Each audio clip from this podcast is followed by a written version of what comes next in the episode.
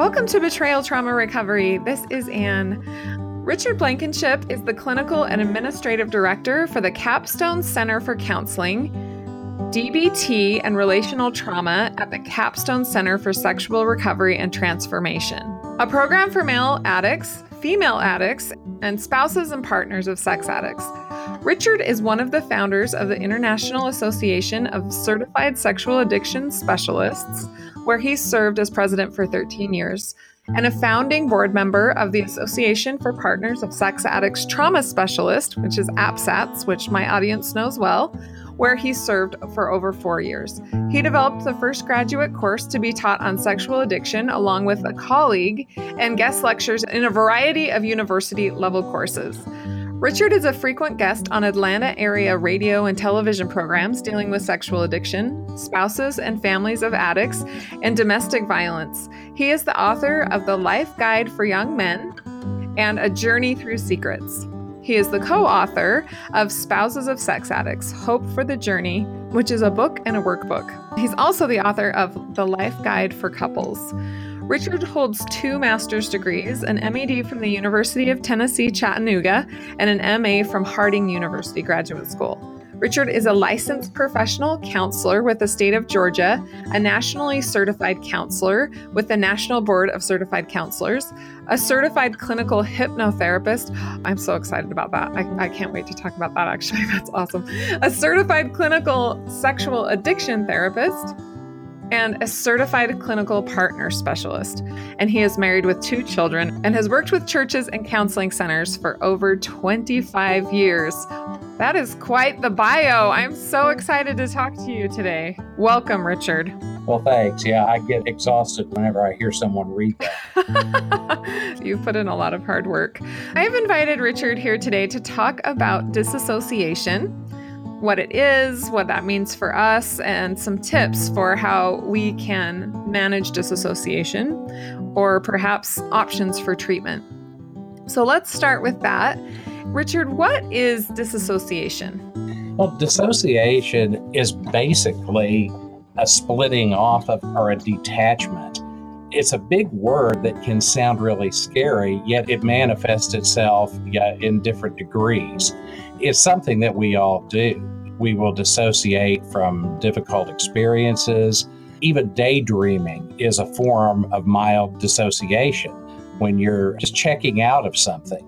It's even listed in driver's manuals when you're learning to drive, and they sometimes call it highway hypnosis, which is where you are driving from point A to point B, and you don't necessarily have a conscious memory of everything you experienced along that drive there is a level of dissociation that can take place there. Where the term got real scary was what's now called dissociative identity disorder, is what we used to refer to as multiple personality disorder.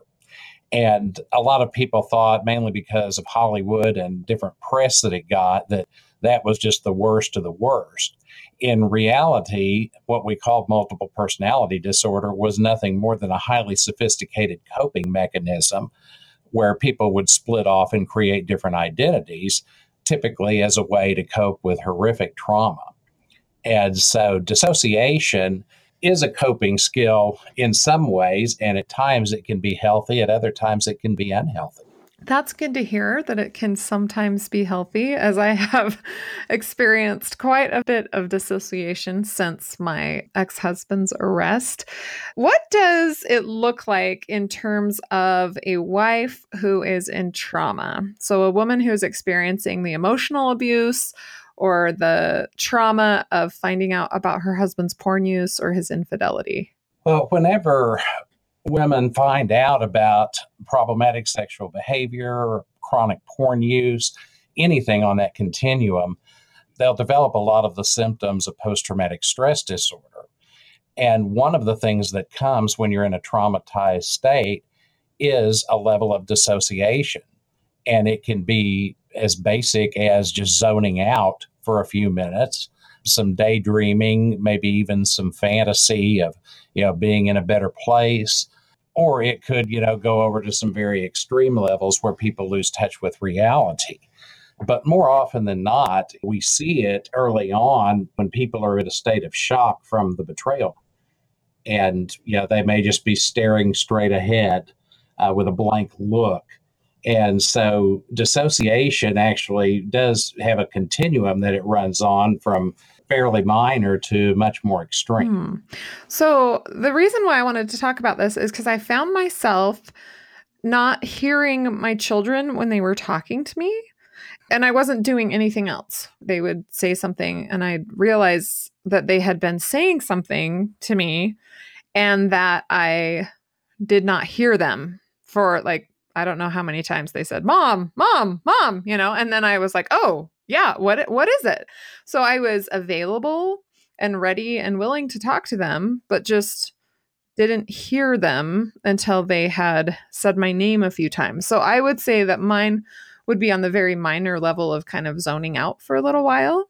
But I found myself doing that frequently. Sure. And so I thought, oh, I need to learn more about disassociation. I just wanted to see what does an expert have to say about First of all, this level of dissociation, which I'm sure many of our listeners are experiencing. Do you have any tips for that? And then also perhaps talk with our listeners about more extreme levels of disassociation and what that could mean for them and how to get help. What you described, I think, Anne, is very normal for any betrayed wife is they're going through especially that initial shock and devastation when they discover the trauma. It can go to a variety of different presentations. When you get over to the extreme ones, you see people who are not grounded in reality. They check out to the point that they can actually be in dangerous situations and not realize they're in dangerous situations. One extreme example I had was with a betrayed wife who was trying to cook for her children and she had started a fire on a gas stove. The thing ignited curtains and the kitchen was starting to burn, and she was just sitting there not realizing that there was actually a fire going on for quite a while. And that would be an example of, you know, some pretty extreme dissociation. Mm-hmm. It can vary across the recovery process for a partner as they're going through the healing process. It may be that they get much better over time and a lot of the dissociation goes away. So, I have always thought that disassociation was always a bad thing. And you're saying not so much. Not necessarily. There are many worse ways people could cope with something. Now, obviously, if you get to the extreme of dissociating when you're driving a car, and you get in a wreck, or the kitchen's on fire and you don't realize it, obviously, those are very unhealthy extremes where someone is really checking out of reality. But if you think about it, one of the things that's used even in times of minor surgery, coping with physical pain, is sometimes a doctor or a nurse might even ask the patient create a beach scene or a mountain scene and kind of check out when they're doing that. I've done that and have seen that with people who perhaps were going for something as basic as a root canal and used dissociation into a fantasy as a way to get through a difficult time, a difficult procedure. So, I have actually done hypnotherapy, and you're a certified clinical hypnotherapist. I want to talk about this briefly because I wonder if my training with hypnotherapy served me well and enabled me to disassociate appropriately through the pain. I've never thought about that before until now, but all of a sudden I'm like, hey, maybe I have a cool skill that I was able to employ when things got really difficult. I'm going to guess it probably was very helpful. That's really interesting. So, the things people would need to be careful of if they choose to take a break from the pain, for example, that they choose something that is healthy and appropriate. Right. I think of a friend who had her daughter in the emergency room after an auto accident and they were putting stitches in her and she held her daughter's hand and said where do you want to go mm-hmm. well to the beach let's create that beach scene. That's healthy dissociation. Okay. I love this. I've actually been doing visualization with my son every night and i haven't thought of it as disassociation until now about his emotions and his anger and where he's going to put it and how he's going to deal with it. One of the things we imagined was that he put all of his feelings about how he doesn't want to do his schoolwork. Like, I don't want to do my work. I hate doing schoolwork, you know, that sort of thing in a box. And then if he was holding that box, could he pick up his pencil to do his schoolwork? And he was like, No, I can't. And so I said, Well, where do you want to put the box? And he's like, Oh, I'm just going to put it over here. And then he was like, Oh, mom, I can do my assignment now. And he has improved significantly in his schoolwork. Whereas before, these thoughts were going through his head like, I don't want to do this. This is boring. I hate this. Anyway, I've just never thought about it as a tool. This is really fascinating. Okay, so for me, using it as a tool is an option because I have used hypnotherapy before and, and visualization. Do you have any tips for me without that low level sort of disassociation where I don't want to disassociate and I find myself looking straight at my child and he's saying something and I can't hear him for a minute. And then finally I snap out of it and think, oh, whoa. Do you have any tips for that situation where I want to be present? I want to be able to connect with my children or other people around me, but I'm having a hard time concentrating? Sure. One of the things we find if people are chronically dissociating, it may be that it's an avoidance thing where what they know they need to deal with is just so painful and it may be that doing some therapies to help with, you know, some basic exposure can help with that. I find if it's chronic, when people go for EMDR treatment, eye movement desensitization reprocessing, that that often helps contain things a lot more for women who have been betrayed and they're then able to stay present more when they need to. Other times it can be just some basic grounding. You know, take a moment, breathe, feel the floor beneath your feet, some things that you know can bring you into the present moment. And so a lot of even the relaxation techniques can help out there. Like mindfulness things. Mindfulness type things, yes. Okay. So I'm just thinking if I'm finding myself doing that, maybe think, oh, I feel the couch. Maybe feel the couch fabric maybe even touch my child's arm or something and say, oh, this is my child's arm, or, you know, something so that I can reconnect with the present moment. Exactly. Because one of the things that also can kind of take people out of the present when it comes to dealing with such overwhelming pain is you get to where you don't trust your own emotions. this is a common presentation in betrayed wives is they don't recognize their own emotions you get to where you don't realize when there's panic or there's anger or maybe going into a state of depression or something like that. Or perhaps there's some health issues and there's enough of a level of dissociation that these things get ignored that really need to be acknowledged and addressed. For our listeners, the basic tips would be those mindfulness things. And then if it were a little more extreme or chronic, or they notice that it's really causing problems, then those therapeutic options like EMDR. Do you see women just naturally improving as they heal and they go through the recovery process and maybe as time goes on a little bit? Absolutely. And one of the reasons I love working with partners and with couples so much is that we do see them get well.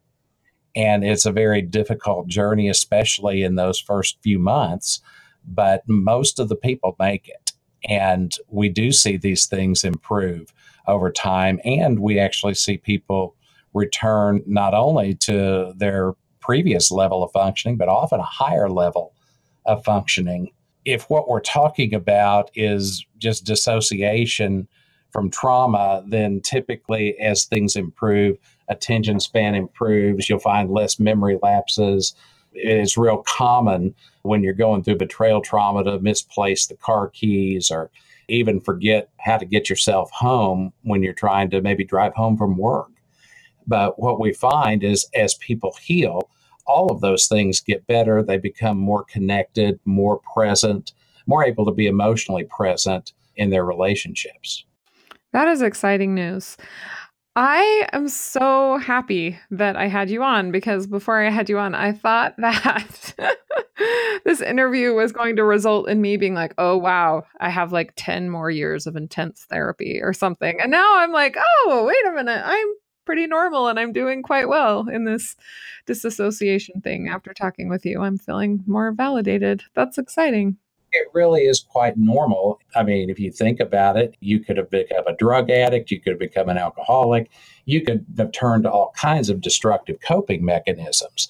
And if the worst thing that you did was dissociate a little bit and you know, had a few memory lapses, in the grand scheme of things, I'd say you're pretty normal and doing pretty good. I can think of far worse ways that betrayed wives could be coping than occasionally checking out. And it's also important to remember that there is a lot of hope. It is temporary and it's not something that has to last forever. It is something that may help you get through some very difficult moments. It's just a place that you don't want to stay there. Right. What would you say the difference is between a healthy use of disassociation to take a break from the pain and numbing? When I first started recovery, there was so much talk about like, don't numb your emotions. And then when I read Barb Steffens' book, Your Sexually Addicted Spouse, I was so happy to read that they recommend taking a break from the pain sometimes. And so I saw this difference between watching a movie so that I could just take a break rather than thinking I'm watching a movie because I'm unhealthy and I'm trying to numb from the pain. How can we make sure that we're doing it in healthy ways to take a break rather than avoid? It's healthy use, it's going to be very temporary. I mean, let's think about the numbing that we're talking about. If you go to the dentist, they're going to numb your mouth to do a filling or a root canal or whatever they're going to do, but it's temporary. It's something to help get through a specific situation or period and so when we're dealing with betrayal, uh, of course, people are going to feel you know numb at times. Uh, other times, they're going to be feeling things so intensely that they express in some extreme ways. You know, sometimes those things could be inappropriate too. But I think that there is a healthy way to use it. Obviously, you have to make sure you're safe. And then there's times when you take a break from that pain we often have a container that a lot of my betrayed wives will use. And they will put that pain into the container. They'll take that break from it. Maybe that's when they have a self care day, a spa day. They do things to let themselves relax, unwind from things, and just give themselves permission to take a break from dealing with the problem. I think viewing it within the framework of the APSATS multidimensional partner trauma model is helpful, right? So you've got your first phase of safety and stabilization, where you're stabilizing the situation, you're starting to establish safety for yourself and your family. Then grieving and processing, where there might be a lot of pain during that first and second phase. And those might be the appropriate times to utilize a break from the pain. And then the third phase of connecting, if we find ourselves continuing to try and numb out or continuing to disassociate, that might be where we need to look at that and say, wait a minute, this is not a healthy way to live. I am safe now. I don't need to use these coping mechanisms anymore. Is that kind of what you're suggesting? Yes, that's correct. I don't ever want to shame someone who's been through betrayal because they happen to be numbing out or having trouble focusing early on in that journey when they're trying so hard to stabilize and just get a sense of, of safety and stability back. During those times, it's normal. And to you know have those times of checking out, it's just that as a long-term coping skill, that's probably not one you want to be using. I'm concerned now that my kids are talking to me and I'm unable to focus because I'm like, I'm in phase three, the reconnecting phase. Now I want to be able to connect with my children. I don't want to not be able to interact with them because I'm somewhere else. I want to be in the present moment now. So I'm just working through that. And I guess it will just take time. It'll take time and it'll take some practice, but you'll get there.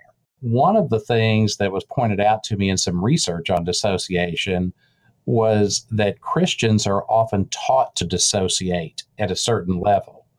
Think about it even as a kid, put on your Sunday best. You could have had a horrible family fight, and yet you're still supposed to go to church and look like nothing's wrong. Well, in a sense, there's some dissociation that is being taught.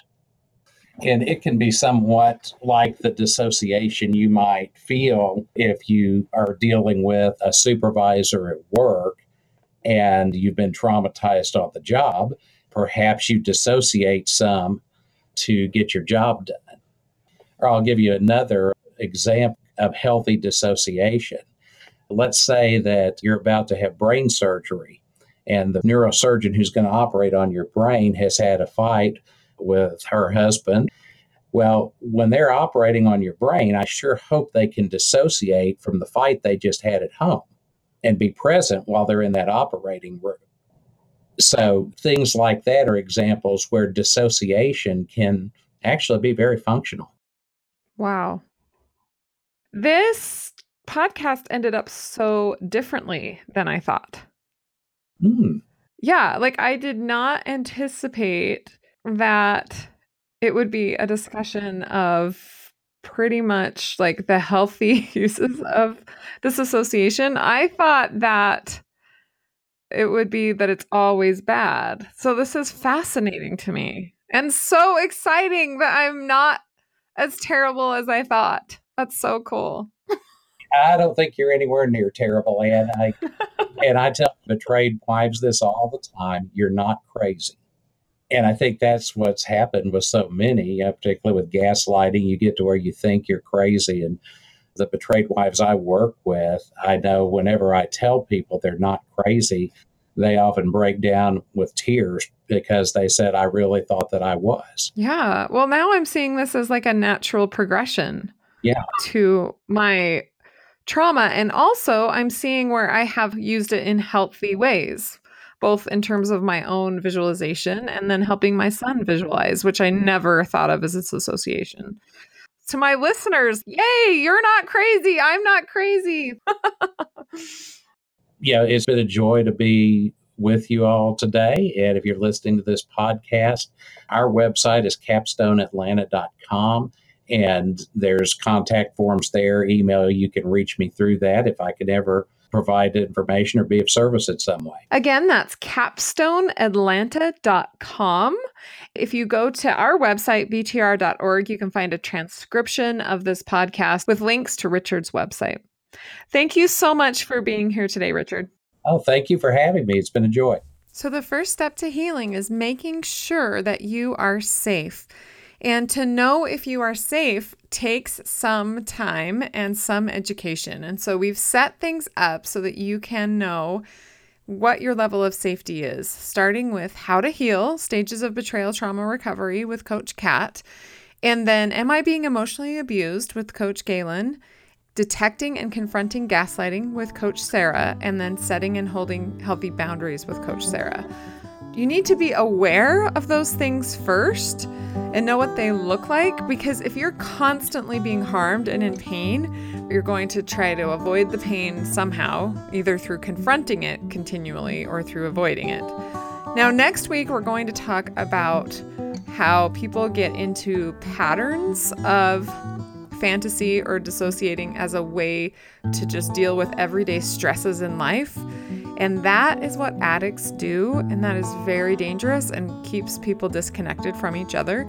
And so we're going to talk about that next week. In the meantime, if this podcast was helpful to you, please rate it on your podcasting app. Every single one of your ratings helps our visibility and helps women who are isolated find us.